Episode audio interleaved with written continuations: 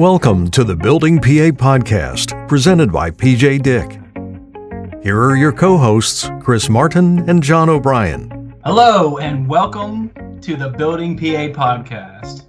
I am co host John O'Brien from the Keystone Contractors Association, coming to you from the Quandel Studio. Quandel Construction, a great CM uh, based right here in central Pennsylvania. And I'm joined as always by Building PA podcast co host Chris Martin. Chris, what's going on today, brother? Hey, John, it's been a while since we've had an interview, and I'm real excited It is. uh, to see you and, and see our guest and uh, get the chance to talk today. And I, I think it's uh, we're going to yet another of our great episodes here. And uh, for everyone, hello, I'm Chris Martin. I am uh, president of Atlas Marketing, and, and we tell stories for people who build things. And I am coming at you from the Stalwart Insurance Studio. And uh, for those of you that don't know, Stalwart's a health benefits and workers' compensation consultancy, and they help companies reduce the wasted money spent on insurance costs. Check them out at stalwartinsurance.com. So, John, what is this great construction related issue or uh, topic that we are going to talk about today? Well, you know we have uh, good ties and good connections and good friends on uh, on the labor side of things, and we're uh, KCA is close with the laborers union. We have good uh, relationships there, and and uh, laborers uh, district council of Eastern Pennsylvania just announced they have a new training director. So who is this uh, masked man? No, he's not masked at all. Who is this man? You know who is it? It's uh, it's Eric uh, Rametta. Yes, right? sir. Rametta? I've I've gotten to know know him the past close to a year or so, and uh, he seems motivated. They I think they picked the right guy. The laborers have an awesome guy in place. Thank you. He's it could be the best kept secret in the Pennsylvania eastern part of the industry. People don't know who he is, so that's what today's about. You know, who's Eric? Who is Eric? Not- Can you please Not Tell us if you anymore. not even? Not anymore. Yeah, welcome to the show, Eric. Good afternoon, guys. So, you want just so- take a minute or two to introduce yourself to the to the listeners? Sure. Hi, go. Hi, hi, how's everybody doing? My name's Eric Rametta. I am the training director here in the Eastern Pennsylvania for Laborers uh, International Union of uh, North America. Been doing this now. I, actually, training director. I just took over here this year, uh, but I've been an instructor now for about nine years. I got in in 2000 and I think it was ooh, 12. That's it, 2012. Uh, I've been in construction since uh, early part of 2001. So I've been doing pipelines. I did a lot of concrete work, uh, especially testing the concrete for uh, the heavy and highway side because I came up in local 158 and I still am. So about, about 20 years with 158 now. 20 That's years pretty with impressive. the laborers, 158. Awesome. Yes, sir. That is impressive. That I because and, and that's the thing I will say you know from from working with building trades for for so so many years, the loyalty and the amount of time that people spend as a member, uh, it- it's always impressive to me. You know. Oh looking yeah, I mean, this is something I never thought I was going to do my whole life. Never thought graduating high school. I went to the military, got out, and I was like, you know what? I got to go to college. Went to college, and it was in college while I was there there in the summers. I was working on pipelines, and after I graduated, my uh, business manager asked me, he's like, "What are you What are you doing now with your life?" And I was like, uh, "I don't know." and he's like, "Why don't you get your years invested? This way, you get a pension and do whatever you want then." And so I stayed with it, and you can't beat it. I mean, you got health and welfare, you got a pension, everything, and and the money's great. So you were like mid 20s when you started then with the labor? Yeah, I was. Oh, you're, you're really calling me out. I think I was 24 because I did six years in the Navy. Yeah, Okay. yeah. Got out 20. I I was was 24 years years old. Excuse me. Okay. I was four years in the Navy, so Oh, thank nice. you for your. Yeah, thank you. Yeah, you bet. Thank you both. I was Yes. not. Yes. I admit it. So my father's a Marine. So Uh, hey, that's all right.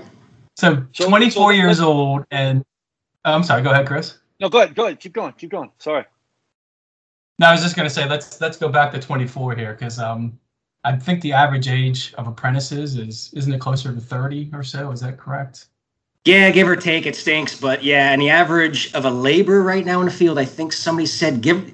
Don't quote me on this, but roughly in the upper 40s. That's pretty bad. That's our average age of our laborers. I want to just say something really clear to people out there that are listening. if you are under the age of 40, there is a strong chance, and you're interested in working in construction, there is a hell of a strong chance that you're going to find work. And Eric's mm-hmm. the guy to help you get there. Oh, yes. So, like, it's so funny because I talk to people and even, you know, clients and all those, uh, everybody, even my, my own kids, and they're like, you know, what, what do I do if I don't want to go to college? And I tell everybody, man, look look into those trades, man. Get get get the ability because again, just to create, just to reiterate what Eric just said, the average age for a laborer is approximately 40 years old. Think about that. Like mm-hmm. the opportunities are in front of you. So, Eric, can you talk a little bit about what that means? Just coming out of high school, most people don't look at a future as in all they care about is the money in their pocket right away. Whatever's in that check, they can care less about uh, uh, health and welfare. And I got to my mid 20s and I was thinking, what do I do? What, how am I going to retire when I get my parents or my grandparents' age. So I was like, I stuck with it. And I'm glad I did because I was busy all the time. One of the first guys on a job, last ones to leave. And my business managers kept me busy. I was uh, the steward on some of the jobs, foreman's on some of the jobs. And it just, this, this lifestyle is taking care of my family. So kind of uh, maybe take a minute to walk us through the, the process. If a 24 year old comes along to you today and says, you know, I want to follow your shoes, you know, follow your, your lead. You know, what should I do? So what they need to do is uh, go to whichever local union hall, whether it's heavy and highway or building and trades. Uh, go to the local union hall, and there's um, paperwork for them to find uh, for fill out. So once they fill that out, that gets sent over to us at the training center, and we hold on to them. And then say I don't know a month from now, the build um, building and trades needs ten guys or whatever. They'll call us up and say do some testing. So we'll do the testing. These guys, all they got to do is get a 70% or above. Um, and on our website, uh, laborerseastpa.org, we do have um, a drop down bar for what to study, like basic construction stuff. And then if they pass out a 70 or above, we invite them to a week one class where we uh, start off with like OSHA, um, flagger, stuff like that, that they're going to need. And then after the week one class, the business managers obviously pick who they want to send out as they go by the scores. So whoever gets the highest score, if he gets 100, obviously he might get sent out first. And it just goes about how they need them. And right now, the way work's going, they need everybody. We are so in demand right now. We don't have enough guys. After, uh, like I said, after that week one, then uh, periodically throughout the whole year, we have some classes for those guys to take. Usually about eight weeks worth of classes. You can get them done in about two years. After about that two year mark, you should be at least halfway through your hours because we want you to get about 4,000 hours become before you become a journeyman. And obviously, once you become a journeyman, you're you're golden. You're in. You got your book. All you got to do is wait to be sent out all the time. But yeah, it's it's our program is great. Uh, is is we our instructors are actually the only ones in the country that are um, accredited by the ANSI. No other craft has accredited from ANSI. Wow. Yeah, we have to go through a long process. Probably depends on how, how good our instructors are. Usually about three years they can get it done. So three to five years is usually how long it takes them to get their accreditation. Yeah, nice. So Eric, you mentioned it takes four thousand hours to become a journeyman. Yes. Is, is that typically like three, four years? Uh, like three or four years, I should say. Basically, you're you're right. About three to four years is what it takes. Um, now we have our special cases where we have guys like went right to the pipeline and they got their two th- or they got their four thousand hours in like two years. Then we had other other people that just slowly they just they wanted to work, but they didn't want to work, and it took them like five or six. But we're on a track where hopefully within three to four years you become a journeyman. Okay, all right. So so is the the eight weeks of classes is that an annual commitment? Like eh, you you can expect if I'm going to be a laborer apprentice, I'm going to expect to have eight weeks of classes every year. Uh, not eight weeks every year. It's eight weeks over. We try to do two years. Sometimes it takes three. It depends on how okay. busy our guys are and girls. Uh, there's sometimes where some of our guys and girls get um, excused because they just can't pull them off a job. They're like that week. There's something that critical going on that they can't come. So we excuse them and then we make it up in the wintertime, hopefully.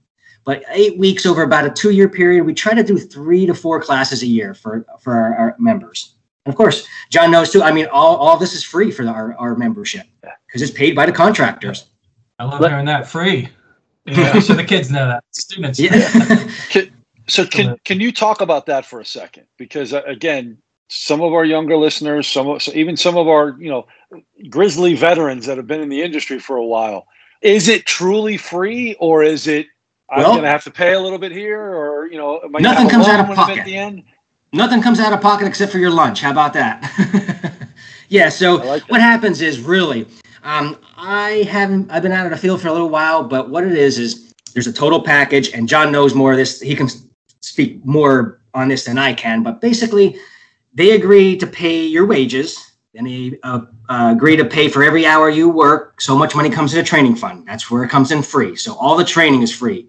Uh, then they also agree. The contractor also agrees to pay our um, health and welfare and our pension. And it depends on like with 158, we also get what's called an annuity.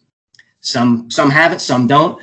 But that's that's all in your total package. So, so some laborers don't realize that they're making 40 up 40 some 50 dollars almost an hour but they only see roughly give or take with trade you're in 21 to 26 an hour so you can make a lot of money you can make a real lot and not all these jobs anymore are like 40 hours a week I heard that when I was in the field. Oh, 40 hours a week, and uh, you're going to be off during the winter time. I think I was only off ever once in nine, in 11 years I was out there. Uh, one winter, I think that's it.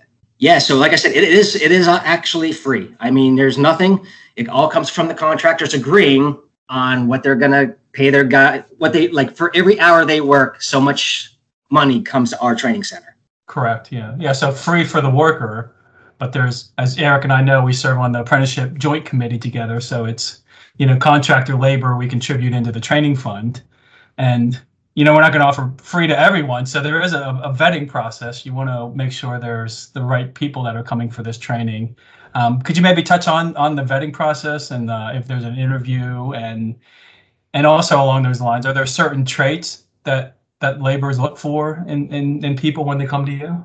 Um, I can't say what I'm not sure what they look for, but basically we don't have an interview process. We're probably one of the only um, unions out there that don't have a, um, any kind of uh, interview process. But what we do is we do the testing, and then during that week one, we try to do one full day of like rigorous hands-on, almost like a little boot camp.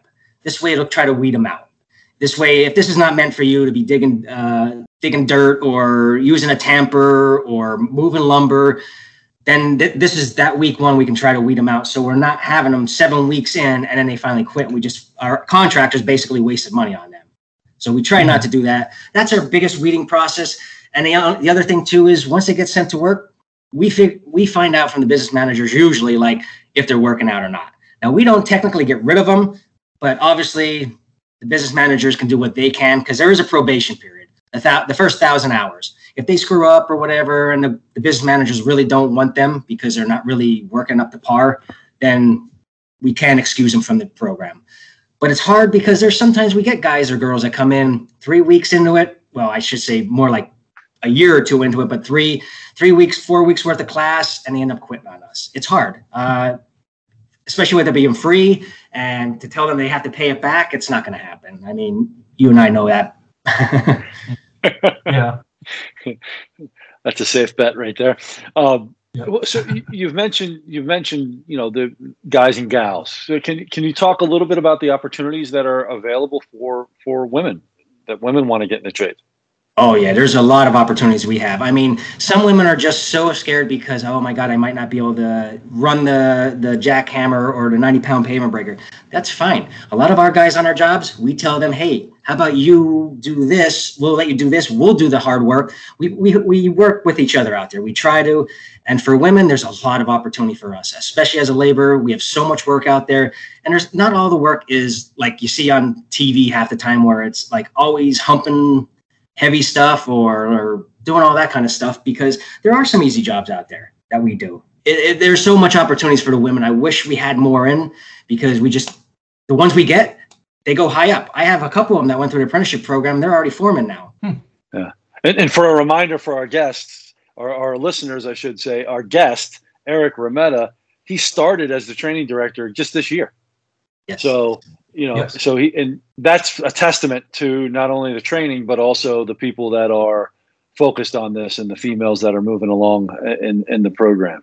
Yeah, it, uh, uh sky's the limit for a labor, I can say, because there's so much we do. It's not, I know all the other trades have different stuff too, but I mean, we you can be at the bottom doing dirt work, or you can be at the top, like I said, being a foreman or just looking over a group of people. Like, I mean, there's so much with concrete, asphalt, um, working in a new power plants, uh, helping out the carpenters, helping out the uh, operating engineers. We pipeline. We do so much work on a pipeline. That's great for a lot of our females because they love it on there. I mean, you're getting the hours. I mean, you're getting 70 hours a week, sometimes 80. I mean, I remember when I was in Virginia, we were working from sun up to sundown every day.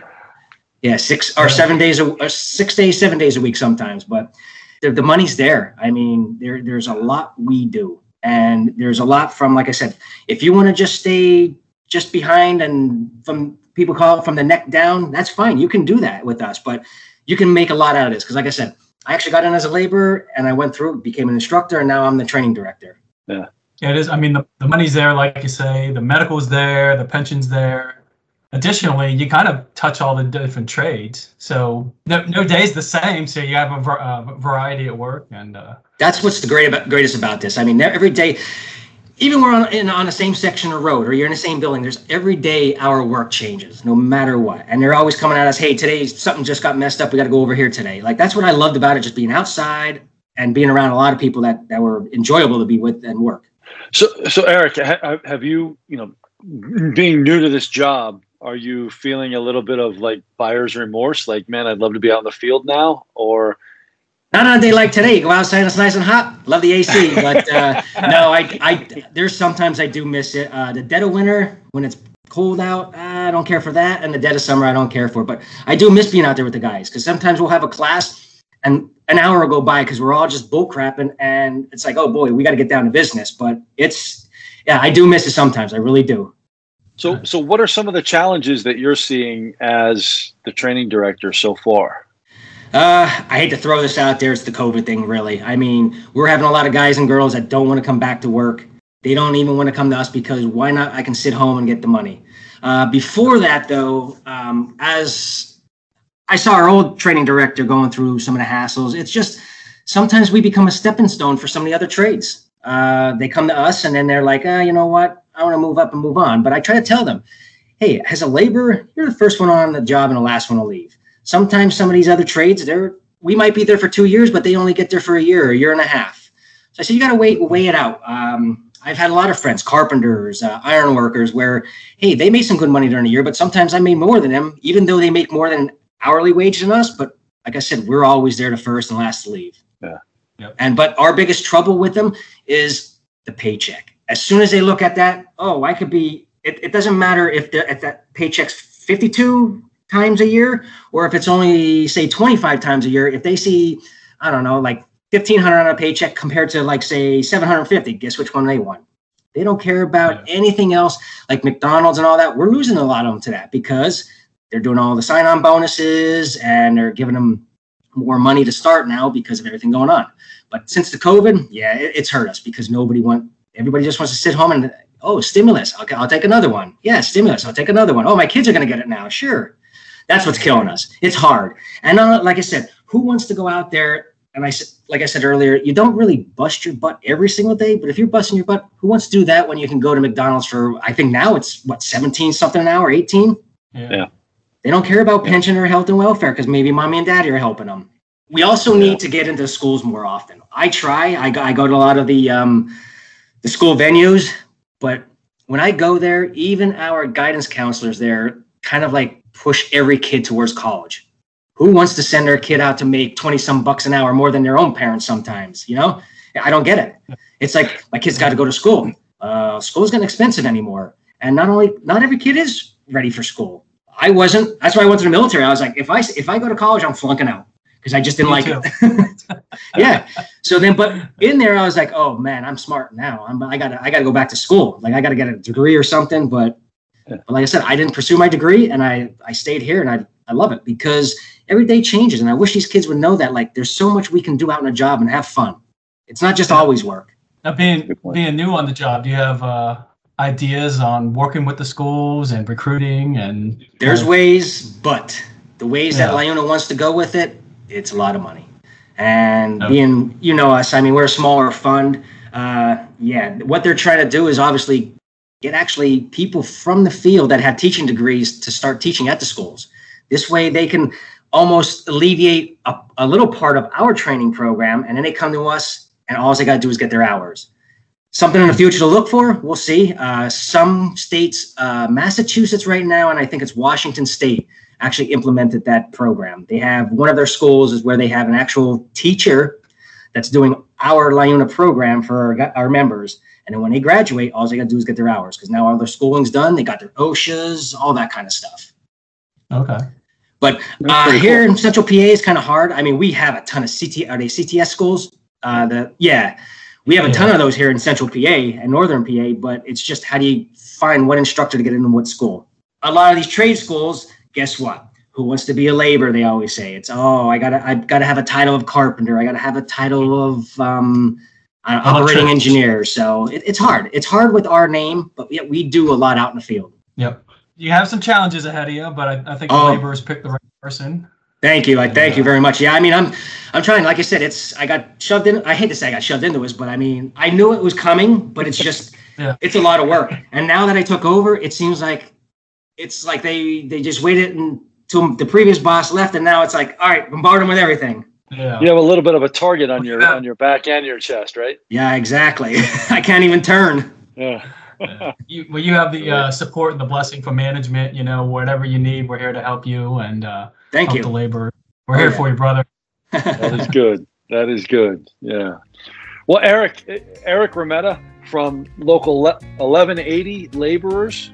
I, 158 actually. 158. I'm sorry, I have that. Nope. I have that down wrong. My oh, we apologies. do. No, you're, you're. We do. We do uh, training for 1180. Okay, that's where I got confused from our yep. discussion earlier. So, Eric, thank you for joining us today. This has been a great conversation. Uh, look forward to the next one.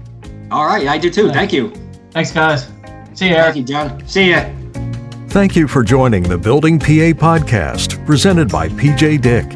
To stay up to date, follow us on LinkedIn and Facebook and visit buildingpapodcast.com to subscribe to upcoming shows. Thanks for listening